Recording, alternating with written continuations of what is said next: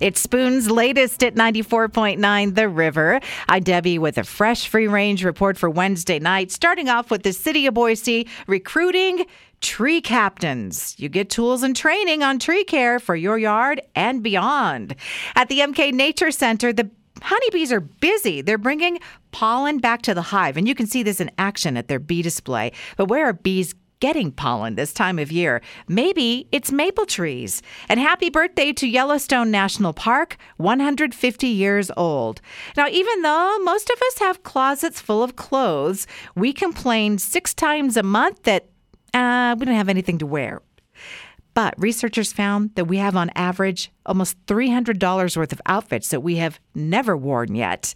On TikTok last night, I'm swiping up, I'm swiping up, and I stumbled upon quilting drama. And I had no idea. I, I mean, there are people just openly crying on camera. There's some type of quilt bullying going on. So I hope for healing for that whole community.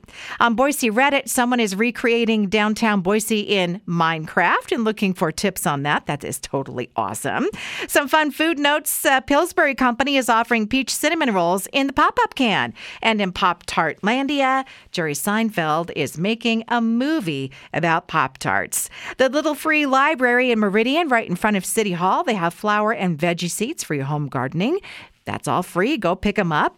And an interesting thread on Twitter. If you were born before 1980, what houseplants do you remember from your childhood? And were there any plants in your house? And I can honestly only remember one. It was a very awkward, gangly, avocado, stringy tree thing grown from an avocado pit. That's it. What do you remember? Text me at 208 287 2949. That's a wrap on the Free Range Report tonight. You can catch the past editions at riverboise.com and riverevenings.com.